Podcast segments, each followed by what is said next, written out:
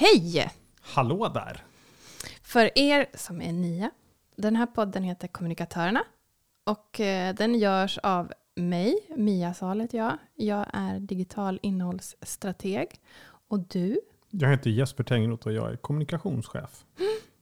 Kul va? Nu har vi publicerat två avsnitt. Ja, det trodde man inte. Det där är lite, det var lite otäckt att lägga ut de där första två. Mm, det tyckte jag med faktiskt. Men eh, samtidigt så, ja, eh, också lite roligt med den feedbacken som har kommit, för det har det gjort. Ja, verkligen. Och mestadels positivt. Positiv och konstruktiv, som man kan förvänta sig av kommunikatörer. Mm. Då fick du det sagt. Mm -mm. Ha, hur har du haft det sen sist? Jo, men det är bra. Det är som sagt lite läskigt, lite skräckblandad förtjusning, lite berg och dalbana. Och så mycket vanligt jobb också, för vi gör ju en massa andra saker eh, förutom att göra podd. Mm, vi har ju riktiga jobb. Det kan man inte tro när man hör oss kanske, men så är det. Mm, så är det. Själv då? Alldeles utmärkt. Också rätt mycket jobb. Och sen lite deppig över den här våren som kom av sig. Men... Mm, det blev ju snö och elände. Men eh, vi bortser från det nu. Mm. Eh, vi eh, pratade i förra avsnittet om tonen i sociala medier. Det gjorde vi med Kristoffer Dalin från Försvarsmakten. Han rattar sociala medier där. Just det. Och han hade ganska mycket matnyttiga tips faktiskt att komma med för den som vill liksom förkovra sig i konsten att hantera bitska men också glada kommentarer mm. sociala medier.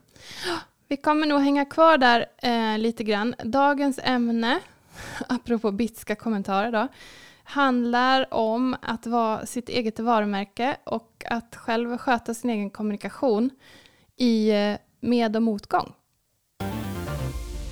Och då tänkte jag, jag är ju ingen varumärkeskille, men jag kan ändå bidra tänkte jag till eh, det här avsnittet genom att eh, bjuda in eh, en av mina bästa kompisar. Ja. Som ju är sitt eget varumärke. Väldigt mycket. Så hallå där och välkommen Kristoffer Appelqvist.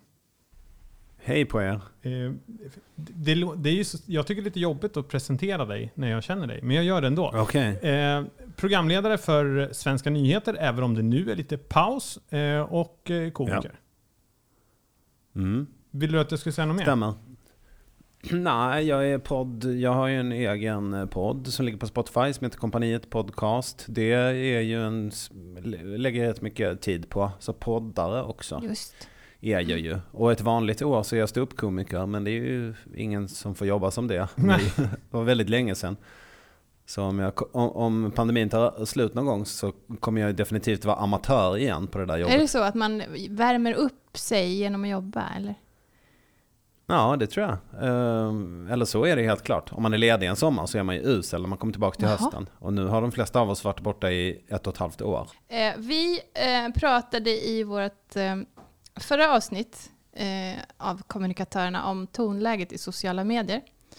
Och ja. hur man hanterar det som kommunikatör då. Hårda ord och sådana saker. och mm. det ligger nära till hands att fråga dig nu då.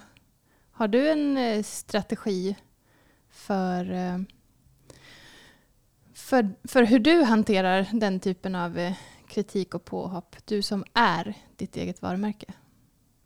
Ja. Nej, det har jag nog inte. Inte en tillräckligt utarbetad. Min enkla...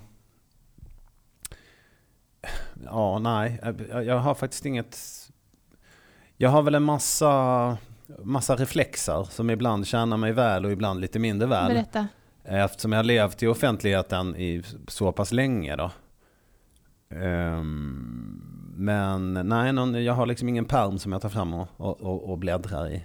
Det har jag inte. Men jag tänker att vi kan väl prata lite grann om eh, hur du har jobbat. Men det är ju nästan helt omöjligt att eh, hoppa över den senaste tidens eh, uppmärksamhet som ju är kopplad till den här dokumentären där du är med, den som handlar om Soran Ismail.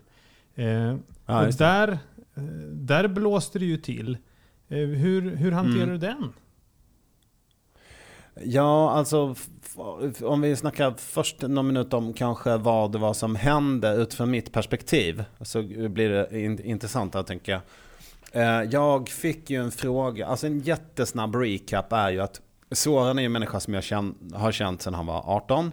Alltså i 15 år eller någonting. Vi började med stand-up ungefär samtidigt men jag var ju en senior människa som hade många mil på mätaren och gjort massor med grejer och varit framgångsrik som ung fast inom ett helt annat fält och vet att det kan göra att man tappar fotfästet och sådär. Så vi har liksom haft en sån här, vad ska man säga, lite storebrors, mentors liknande eh, relation. Eh, på de senaste tio åren så har vi inte haft nästan någon kontakt eh, alls. Så när han hamnade i, i detta att han blev anmäld för en massa eh, sexuella övergrepp Eh, Eh, och eh, gick eh, under jorden och, och, och, sådär. Så började jag och några kollegor diskutera liksom, shit, tänk om vi, borde vi, lägg, borde vi, borde vi granska det här? Vad har vi för skyldighet att ta reda på vad som har hänt och vad, ja men alla de här frågorna som har kommit upp nu på sistone om att man eh, legitimerar andra människors beteende och, och, och sådana där saker. Men hur som helst så träffades vi vid ett tillfälle och spelade badminton och pratade och ja, det hände inte så mycket mer. Sen hade vi inte kontakt igen förrän, eh, jo men just det. Eh, det hamnade på sociala medier. Jag vet inte om det var jag som la upp det eller om det var han. Eh, men det hamnade på Instagram en bild där vi spelade badminton mitt under att han var anklagad och av allmänheten bedömdes då vara skyldig till alla de här brotten. Eh, så det blev en liten ministorm där folk tyckte vad ska du göra nästa gång? Ska du, ja men, ska du spela tennis med Martin Timell? Eller med, ja men, det kom massor med skämt på det här ämnet då. Vilka jag mer ville bli kompis med nu när det hade visat sig att de var de sämsta människorna på jorden. Ni är med ja. på det. Eh, därför så tyckte det här dokumentärteamet att det kunde vara intressant att ta in mig i den här dokumentären. Och i dokumentären så spelade vi då badminton för att prata om det här. Eh, och eh, det uppfattades då av tittarna, eh, de som såg dokumentären, som att jag och Soran eh, spelade badminton en gång i veckan. Vilket jag kan förstå. Eh, och ehm, då, mot det, med det som bakgrund så framstår det som väldigt märkligt när jag säger att jag har inte riktigt koll på vad du är anklagad för. Jag vet bara att eh, det har något med sexuella övergrepp att göra, men jag vet inte riktigt vad det är som har hänt. Eh, då lät det jävligt eh, märkligt. Hur kan man spela badminton med någon en gång i veckan och inte bry sig om att den människan har blivit anklagad för massa eh, grova brott? Så det är ju liksom det, ja, det är det som har hänt. Om man säger så. Och sen publicerades den här dokumentären eh, på SVT. Den ligger väl kvar på SVT Play kan man säga. Och efter det tog det lite hus i helvete då. Mm. Och vad hände, eh, vad hände dig då? Eh, jo, det gick lite olika vågor. Först så kom dokumentären ut på Play. Eh, flera dagar innan den gick i eh, tjock-tvn. Eh, och då initialt eh, så var det jätte, fick jag jättemycket positiv feedback. Folk hörde av sig. Kar, Karin Olsson heter hon på Aftonbladet eh, skrev eh, tweets och i lite olika sammanhang sa att eh, Appelqvist är den enda vettiga. Han var den enda journalisten på plats. Han ställde kritiska frågor. Han eh, sa de här och de här eh, sakerna. Det förstärkte min egen bild av att jag verkligen hade varit kritisk och förstört, ja, men försökt eh, eh, eh leda in samtalet på ansvar. Eh, Eh, så så var det i ett par dagar. Men sen var det en stor, eh, ett stort eh, Instagram-konto som klippte ut en liten bit ur dokumentären och sa, och, och sa någonting i stil med så de är bästa kompisar och spelar badminton och ändå så har han inte koll, ändå hade han ingen aning om att han var anklagad för Eh, brott, sex, sexbrott. Eh, och det fick, mobiliserade ju då hur mycket människor som helst att vända sig till mig med just den tolkningen. Och av många av dem fick jag bekräftat att de inte har sett dokumentären utan bara eh, klipp då. Så det var ju liksom den första stormen, eller vad man ska säga, som tog några dagar eh, av eh, väldigt högt tryck på inkorgarna. Vad gjorde du då? då? Eh. Hur agerade du då? Svarade du eller stängde du av? Ja. Eller? Nej, jag började svara så mycket som jag, eh, som jag bara orkade. Eh, och fastnade i evighetslånga diskussionstrådar. Eh, och identifierade lite olika grejer också. Jag, jag, jag, märkte det att folk som skriver till ens inkorg, eh, de blir glada när de får svar. Eh, folk som skriver på ens vägg, eh, de, de vill inte ha svar känns det som. De möjligen att de vill ha bråk, men de vill inte, alltså det är inte jätte, det har hänt mig jättemånga gånger nu då under den här perioden att folk har skrivit en lång arg grej. Och så har jag tagit, och så har jag, vad ska man säga, tolkat det så välvilligt jag kan. Jag har bortsett från otrevligheter eh, och, och sådär så gott jag kan och bara svarat så här, ja men jag tror att jag förstår vad det är du undrar vad som gör dig upprörd och då vill jag svara så här. Eh, många gånger var det ju då till exempel, ja alltså vi är inte kompisar längre utan det är en gammal kompis med betoning på gammal och det kanske kan förklara det du undrar. Eh, men, men de människorna visar ju inte att de har läst det jag har svarat. Men däremot det som har kommit till mina inkorgar då på mail eller på Instagram eller Twitter eller så. Där har det blivit lite mer liksom vettiga samtal av det. Men har du svarat på allt eller la du ner efter ett tag? För det här låter ju som mer än en heltidssyssla då. Ja, men det var det. Jag la ner, jag la ner en heltid på det i några dagar. Och typ glömde bort att käka och gå på toa och eh, sådär. Eh, och sen så eh, fick jag ju stänga av helt ja. istället. Givet det du vet nu då? om du skulle få göra om det hela, hade du fortfarande ställt mm. upp? Och vilka frågor hade du i sådana fall ställt innan du klev på? Jag... Eh, jag hoppas och tror att jag hade ställt upp. Jag vill verkligen svara att jag hade eh, ställt upp. Ehm, för jag gick dit med föresatsen att eh, förstå eh, vad som har hänt och att prata om ansvar. Att ta ansvar för sitt liv och för sin del av samhällsbygget är ju en av de stora frågorna som jag är intresserad av. Så, så jag hoppas verkligen att jag hade tackat ja. Jag hade eh, inte eh, gått med på att spela badminton. För att det sänder ut konstiga signaler. Eh, det borde jag ha kunnat lista ut eh, om jag hade tänkt efter lite. Eh, jag eh, hade ringt till eh, Jesper. Eh, och eh, som ju liksom är van vid att jobba på andra sidan eller vad man ska säga. Eller så, tänka lite taktiskt sådär. Eller tänka just lista ut kan man säga det Jesper? Det är väl det som är liksom din expertis? Att lista ut just mottagarens villkor? Ja, kanske. Uh, och se hur det landar in. Ja, hur landar det in? Precis. Uh, så jag hade väl konsulterat kloka... Jag, jag kan i efterhand känna att jag var lite fartblind. Eh, lite, lite väl medievan och tyckte att ja, men det här kan jag, det, jag kan komma bort och spela badminton och snacka lite. Rulla på det, använd det hur ni vill. Vill du läsa dina citat? Det behövs inte. Mm. Alltså lite den inställningen. Men där, där, tror inte jag du är ensam på något sätt. För att på något vis så, så, så ibland känns det så att kan man läsa tidning kan man kommunikation. Och då är det liksom lätt hänt att, och har man då gjort eh, som ju du ett antal intervjuer och är själv programledare och så, så, så är det ganska lätt att man tar det på, eh, på, eh, på volley liksom. Och då, mm. och då mm. kan det gå snett helt enkelt. Säg att du skulle hamna i ja, men, bli part i ett mål igen, en, en, en, mm. en fade, en konflikt. Vad, mm. vad är din lärdom då, om man, om man tänker på just de sociala medierna? Uh, ja, det, lärdom ett är nog ändå, alltså jag kommer ju definitivt hamna i något sånt här igen och det vet man inte när eller hur eller varför, men så är det ju. Uh, det här är ju en av, en av riskerna med att vara offentlig ju att man har fallhöjd och att det är roligt att försöka peta omkull piedestalen som jag sitter uppe på. Och ju bättre det går för mig, desto högre blir piedestalen, desto roligare och rangligare blir det ju att putta på den. Liksom.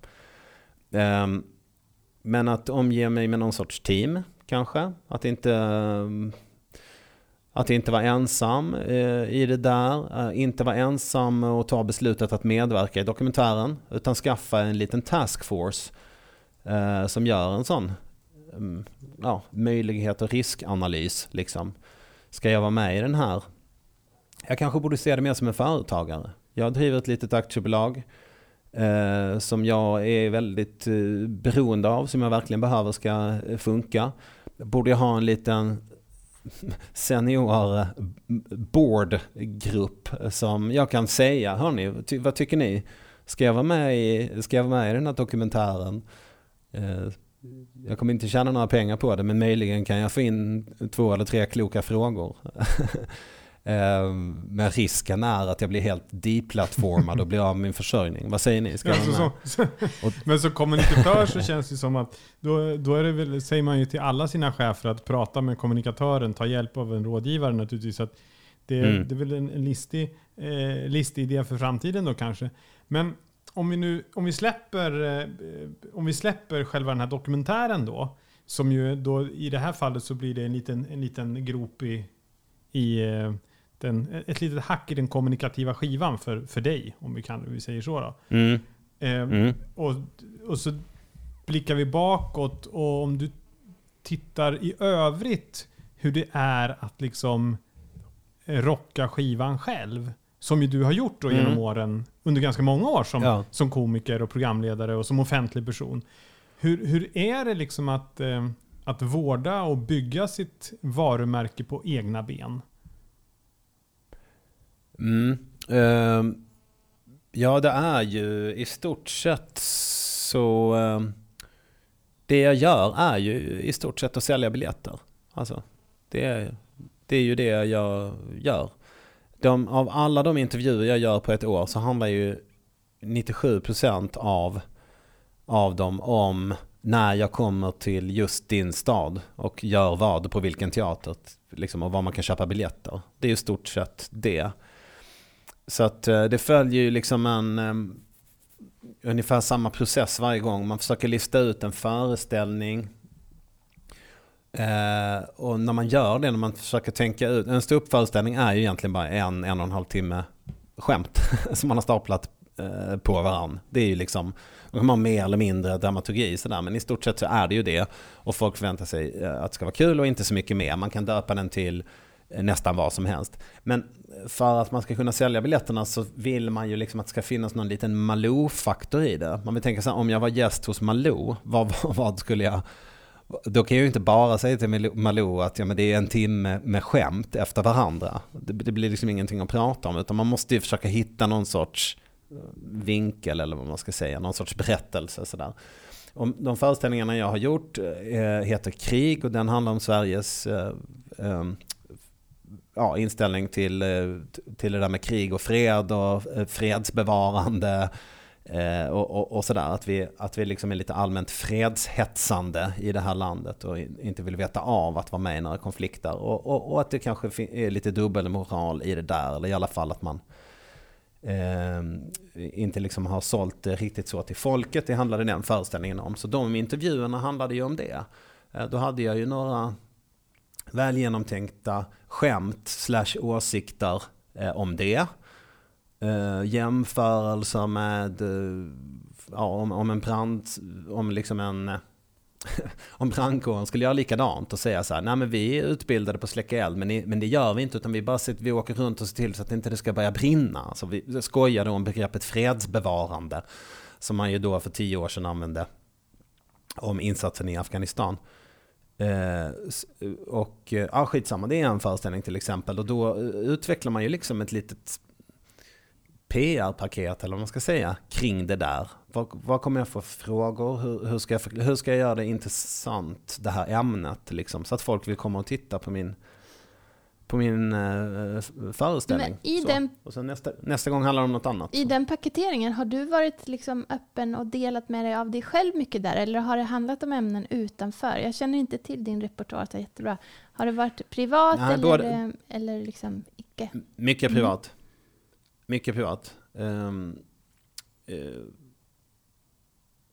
ja, det brukar ju sägas att man ska gräva där man står. Uh, och det är ett bra tips eh, och det är också helt omöjligt att bryta mot det. För man kan ju inte man kan ju inte nästan prata om något annat än sig själv om, om man ska ha något att säga. För det enda man har erfarenhet, den enda kikaren jag har kollat igenom är ju min, min egen liksom, så, så det blir ju väldigt personligt. Eh, blir det ju. Mina föreställningar har handlat om eh, Föreställningen som jag gjorde precis efter att jag hade genomgått en skilsmässa handlade om sorg. Eh, eh, Föreställningen Drömmen om Amerika handlade om att den unga vänsterorienterade eh, mannen eh, som nu har blivit medelålders och lite mer liberalt orienterad eh, gjorde upp med synen på ja, individuellt ansvar gentemot samhällets ansvar. Det låter inte skitroligt om man säger det så här men det handlar liksom om att jämföra Sverige gamla DDR-Sverige med någon sorts romantisk bild av USA. Den hette Drömmen om Amerika. Det var också bara skämt staplade på varandra. Men i den mån det fanns en röd tråd så handlade det om det. Individens kontra samhällets eh, ansvar eh, till exempel. Men jag känner att jag tycker att du gör det lite enkelt för dig när du säger så här, ja men det handlar bara om att jag ska sälja biljetter. Men det, och så skriver jag ihop några saker som jag kanske ska säga när jag eh, blir intervjuad eller så. Men jag menar, det är ju också ett helt... Nu håller du på med din podd, eh, som du sa i början. Det är ju liksom en, mm. en, Du låter ju hela tiden. Förstår du vad jag menar? Du låter ju inte bara ja. när du ska gigga, utan du låter ju även mellan du har skrivit föreställningar eller eh, så. Och det, jag tänker, hur, hur, hur har du valt strategi där liksom? Har du bestämt dig för att jag ska på Instagram ska jag säga de här sakerna eller göra de här sakerna? Eller är det bara, släpper du bara på som en... Ja. ja. Det är nog tyvärr så att jag bara släpper på. Okej. Både Mia och jag, vi ryser ju här. Som, din, som... Eh, din, eh, vad var det du sa att du skulle ha? En liten board. Din kommunikationsboard mm. får lite rysningar när vi hör det. Men samtidigt så är vi ju inte komiker ja. heller. Fråga komiker hur man gör när man skriver skämt, det är ju ingen som vet det heller. Man, de kommer svara man duschar. Och sen så kommer man på dem och så skriver man ner dem i datorn och sen säger man dem till folk. Eh, det är ju bara folk som inte kan skriva skämt som behöver veta hur man gör.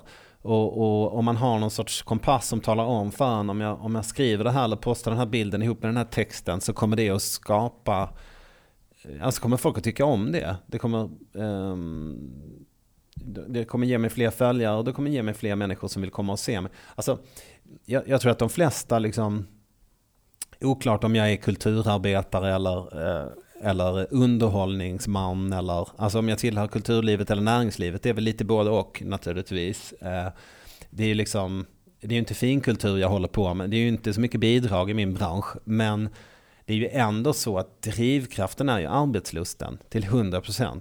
Alltså jag och mina kollegor gör ju så fruktansvärt mycket grejer på ett år som vi inte räknar hem, som inte är bra eller smart på något sätt och som vi inte tjänar några pengar på. För att det är lusten att prata inför folk som driver och att man har något vettigt att säga. Oftast något kul men det kan även vara åsikter ju eh, som driver oss att uttala oss. Så ehm, uttrycksbehovet är väl eh, motorn i min kommunikation snarare än att sälja biljetter. Men, men, men ändå det instrumentella värdet i det jag gör, det enda instrumentella värdet är ju eh, att sälja biljetter.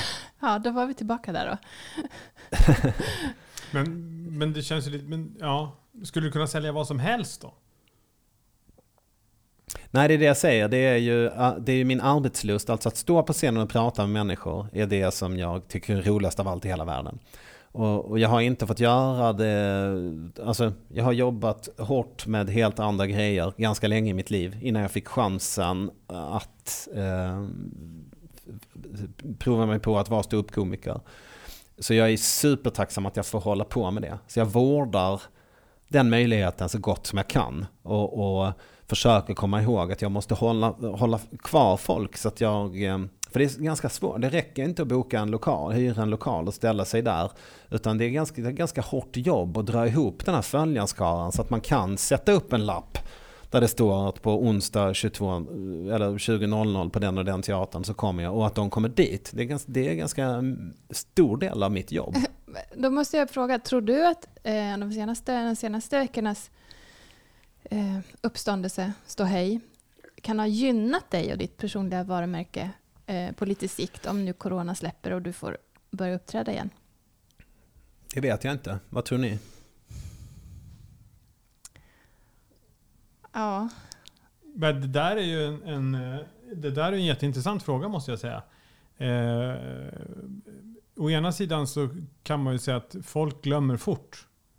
Eh, det talar man ju ofta om i, i, inom politiken, att, att väljarna tänker väldigt kortsiktigt. Så att de har glömt till nästa val. Samtidigt så kan jag nog tänka mig att eh, ibland kan dyka upp som, som grodorna på Gröna Lund där, när man minst anar det, liksom, att, att det slår tillbaks. Jag, ja, vågar, men, inte, jag, jag vågar inte ge mig på någon så här tvärsäker... Men också tvärtom, du är ändå så, om, om någon, om vi gör en enkät på stan här och frågar, nämn tre komiker, så lär ju ditt namn vara top of mind eh, för många, på gott eller ont, mm. o, oavsett vad man tycker om, om din insats. Så, och det spelar väl också roll, eh, kanske givet hur du fortsätter nu. Du kanske har fått fler ögon på ja. dig och fler som lyssnar. Lite mm. avvaktande men ändå intresserat. Um, ja, Nej, men det, är väl, det är väl ungefär min känsla också att um, om jag...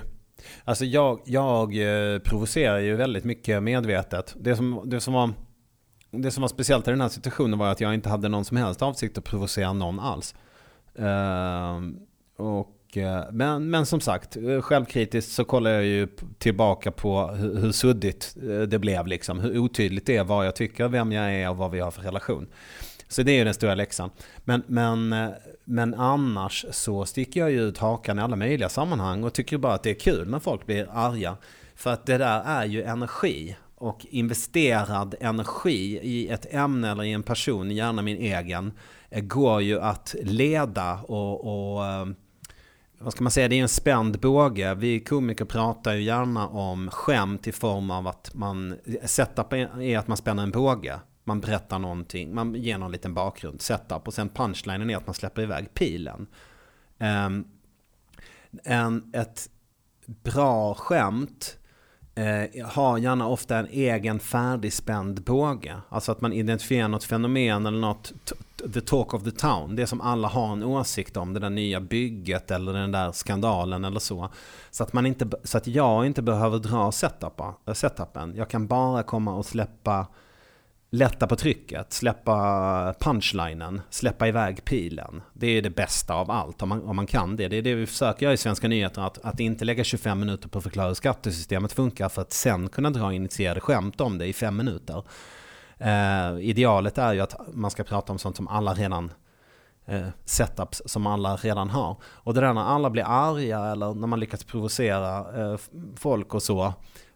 Det som händer är att de hör av sig med setups. Om ni förstår vad jag menar. Eh, så att det går ju att göra om det där engagemanget när folk blir upprörda till mycket roligt. Vilket blir följare, vilket blir um, tittare, vilket blir uh, folk som sitter, uh, vilket blir publik. Uh, men då måste man ju vara beredd på att ta hand om den där energin som man släpper lös. Och det, det är ju det, man måste ha tilldelat tid för det där och, och lust. Men...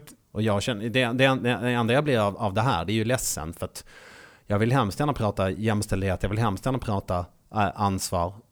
Men inte med megafon, med människor som inte bryr sig ett dugg om vem jag är eller vad jag redan gör eller vad jag tycker. Men tänker du ofta, för nu har du sagt några gånger så här, för att det drar följare. Tänker du ofta på den där bågen när du publicerar någonting på ditt Instagramkonto eller när du twittrar eller vad du gör? Det är liksom inte, det finns en tanke bakom det. Eller? Ja, eh, precis. Så när jag drar ett skämt så, jag, så hoppas jag ju att om, man, om jag drar ett skämt i en salong där det sitter 500 människor. Eh, då, då har jag ju liksom misslyckats med det skämtet om det bara är 10 som garvar ju. Då var det ett dåligt skämt som jag inte drar nästa kväll. Utan jag vill ju att salongen ska börja rulla. Att det ska bli att skrattet fortsätter för att folk skrattar åt varandras skratt och sånt där. Att det ska, vara, att det ska slå liksom. Men det är ju samma när jag publicerar någonting på på Instagram. Man vill ju, publicerar man en bild på en gullig hund, då försöker man göra den så gullig som möjligt. Så att det ska bli så, så att alla ska tycka det är gulligt och dela med varandra. Alltså, det låter ju väldigt beräknande och cyniskt, men det är det inte. Utan det är arbetslusten och publiceringslusten och kommunikationslusten som driver. Men, men om man ska döpa den kompassen till någonting, ja då är det ju eh, att slå, i, slå igenom, eller vad ska man säga, få gehör. Men, men det är, väl inte grejen. cyniskt mer, det är inte mer cyniskt egentligen än, än, än eh, om jag jämför dig med en bilförsäljare eller om jag jämför dig med en, en eh, byggfirma. Alltså om målet är, om du säger att du driver ett eget företag. Så, och målet med allt företagande måste ju vara att man i vart fall inte ska gå i konkurs. Eh, och då är väl inte det konstigare, då är det väl inte det cyniskt, utan då är det ett sätt att, att eh, berätta om din vara ju. Ja, precis. Men det är ju det att eftersom jag är en samhällsorienterad eh, komiker så pratar jag ju också om värderingar och vad jag tycker om olika saker och, och sådär. Jag kan själv få dålig smak i munnen och inte minst under gångna veckan när jag lyssnat på massa olika poddar som har pratat eh, om det här ämnet, om den här dokumentären, även om, om, om mig. Eh, och i samband, ja, och där, de liksom, där det har blivit content i ett sammanhang som handlar om att, att sälja reklam för egna smyckeskollektionen eller för eh, Biltemas elcyklar eller vad, vad det är. Och då kan man ju känna att, eh, det kan jag ju tycka tycker är lite osmakligt liksom. Så det är ju det, man är ju många, när man, när man är sitt eget lilla pyttelilla mediehus så här så är man ju både privatperson och engagerad, eh, man är både engagerad småbarnsförälder, engagerad båtägare, eh, SVT-anställd och alltså man är så många avsändare på en och samma gång. Och jag har inte riktigt koll på när jag är vem och det har väl inte följarna, lyssnarna, tittarna eh, heller riktigt. Och det är både, både, både roligt och spännande och ibland inte jättepraktiskt. Men tror du det kommer vara större, hårdare rågångar mellan de olika eh, delarna av ditt varumärke nu? Eh, en sak som jag märkt är, att eh, allt eftersom min dotter blir äldre, alltså när, när hon föddes, Maggie, då var vi ju helt, det var helt oproblematiskt. Kolla vi har en gullig bebis, så la vi upp massor med bilder. Hur gammal är och sen hon helt pl Nu är hon två och ett halvt. Så nu är vi ganska restriktiva med det där. Så det är ju en sån, en sån grej liksom. Sen har jag ju, jag eh, är ju eh, jobbar i public service och det är massor med regler som gäller för det eh, också. Så att, ja, men det blir mer, jag tänker mer och mer på det där med tänk, tänka efter före. Blir det ju mer och mer av. Och vad vill jag med det här liksom? Är det risk att din kreativitet hämmas av det tror du? Ja, men lite. Eh, allt eftersom man, eh, ju mer, ju mer man rör sig från att vara en eh, liksom fri kreatör helt utan filter mot att bli någon sorts institution. Ja, man, ju mer proffsig man blir liksom desto, vad ska man säga, kanske både i toppar och dalar som filas av lite. Så är det kanske. Det har ju varit ett dystert år. Hur har du hittat din inspiration? Jag har ju turen att ha världens bästa lilla familj um, runt mig så att uh, jag har bara ställt, ställt ner tempot uh, ordentligt. Jag har också haft sån himla tur att jag har min försörjning klarad i och med att jag har en podd och ett tv-program. Så att uh, alla de där giggen, ja det blir, det, de har inte, det har inte ställt till det så mycket för mig. Jag har klarat mig i alla fall. Eh, så att eh, jag har haft tur med det där. Så jag har bara ja, skruvat ner tempot helt enkelt. Eh, hämt, hämt, lämnat senare, hämtat tidigare. Det låter, Lagat mat på stormkök i, i parken. Det låter skönt. men, men har du något tips eh, till dig själv och till andra när det väl släpper att komma snabbt komma ur startblocken för att eh, få de där giggen igen? För att eh, bli sådär... Eh, eh, få så många följare så att det liksom ett gig leder till ett annat och så vidare. Och så vidare. Mm. Eh, jag, jag, har en, eh, jag har en enkel regel eh, i min, i min värdegrundsperm. Som är liksom min regel nummer ett. Och, och som jag har lovat mig själv när jag började som komiker. Det är att aldrig... Det var en eh, förvisso kär vän, men jag tycker ändå det var ett jävla dåligt eh, tips som sa så här, du borde lära dig mer om sport. Folk gillar sport. Prata mer om sport. Folk gillar sport. Och jag bara, men, men jag är ju helt ointresserad. Ja, men folk gillar det. Och där och då bestämde jag mig för, nej, så där ska jag inte göra. Jag ska, jag ska aldrig lägga tid på att prata om saker som jag egentligen skiter i. Um, det betyder att om jag upplever att jag inte har något att säga, eh, alltså att jag inte har något content att kabla ut i mina kanaler för att sälja biljetter, eh, dämpa min existentiella ångest eller, var, eller, eller varför jag gör det. Eh, då, då, är det för att det inte finns tillräckligt mycket som jag bryr mig om. Då måste jag stänga av eh, inputen, eller liksom, då måste jag stänga av eh, outputen rättare sagt. Eh, och läsa och prata med andra människor och engagera mig i saker. Då kommer det uppstå insikter, åsikter och också i bästa fall skämt. Eh, så det är väl mitt tips till alla som vill ha något att säga när det här är över. Det är eh, läs, läs och prata med andra människor. Ja, det var väl ett superbra kreativt tips till alla som jobbar med innehåll av, någon, av något slag tror jag. Ska vi säga bock och tack då till dig då, Kristoffer Appelqvist? Ja, gör det. Ja, tack för att jag fick vara med. Ja, hur ska vi sammanfatta det här då? Eh, det blir ju intressant, tänker jag, att eh, efter corona, om det nu blir något efter corona, eh, se hur eh, standup-publiken har påverkats som, av den här dokumentären och uppmärksamheten kring den. Mm. Som vanligt tänker jag att man kan konstatera att ensam inte är stark. Eh, och det gäller även för personer som sköter sin egen kommunikation i firman. Mm. Och så kan vi konstatera att det inte är alla som kan ringa sin vän, en erfaren krishanterare heller. Nej, så kan det förstås vara. Men en viktig lärdom eh, som Kristoffer bjöd på, det är ju att alltid ta reda på något om sammanhanget eh, om man blir tillfrågad att vara med någon, någonstans. Om det finns andra inblandade eller så, eller liksom hela settingen.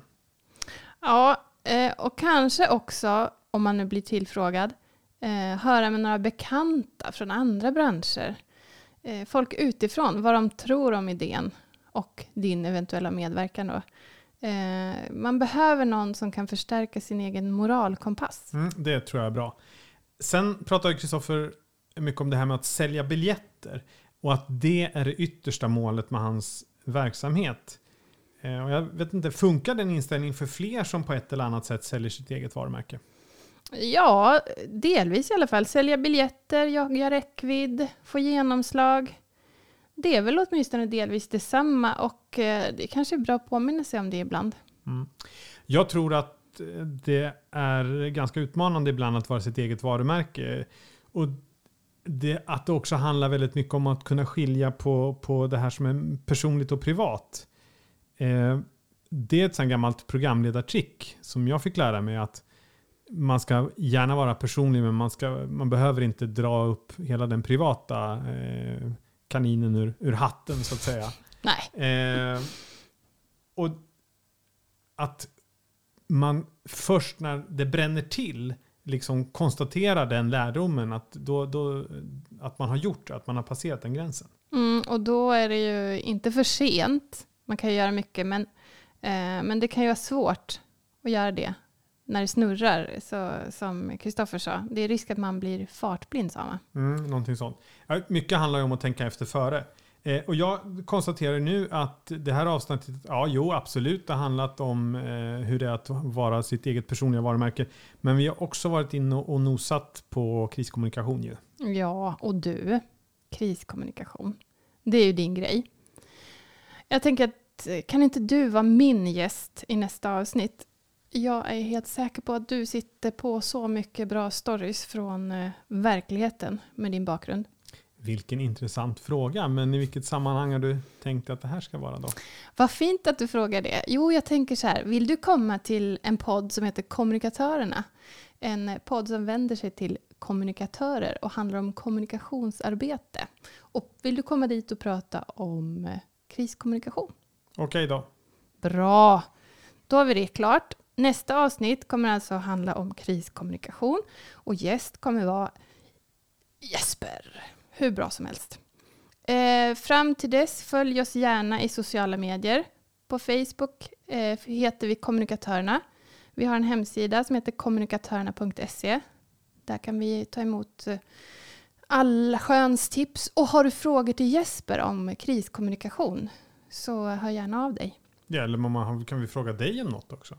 Ja, just kriskommunikation. Nej, inte- men du kan ju massa andra saker. Ja, Sånt som man har, vad är det du säger? Du slänger emot ord som content och så. ja. Innehåll. Ja. Ja, men vi kan prata innehåll en annan gång. Nästa gång vi ses, då pratar vi om kriskommunikation. så får det bli. Ha det bra tills dess. Hej på det. Podden Kommunikatörerna produceras av Sal Media och aktiebolaget Tengrots Ord. Musik Niklas Thelin.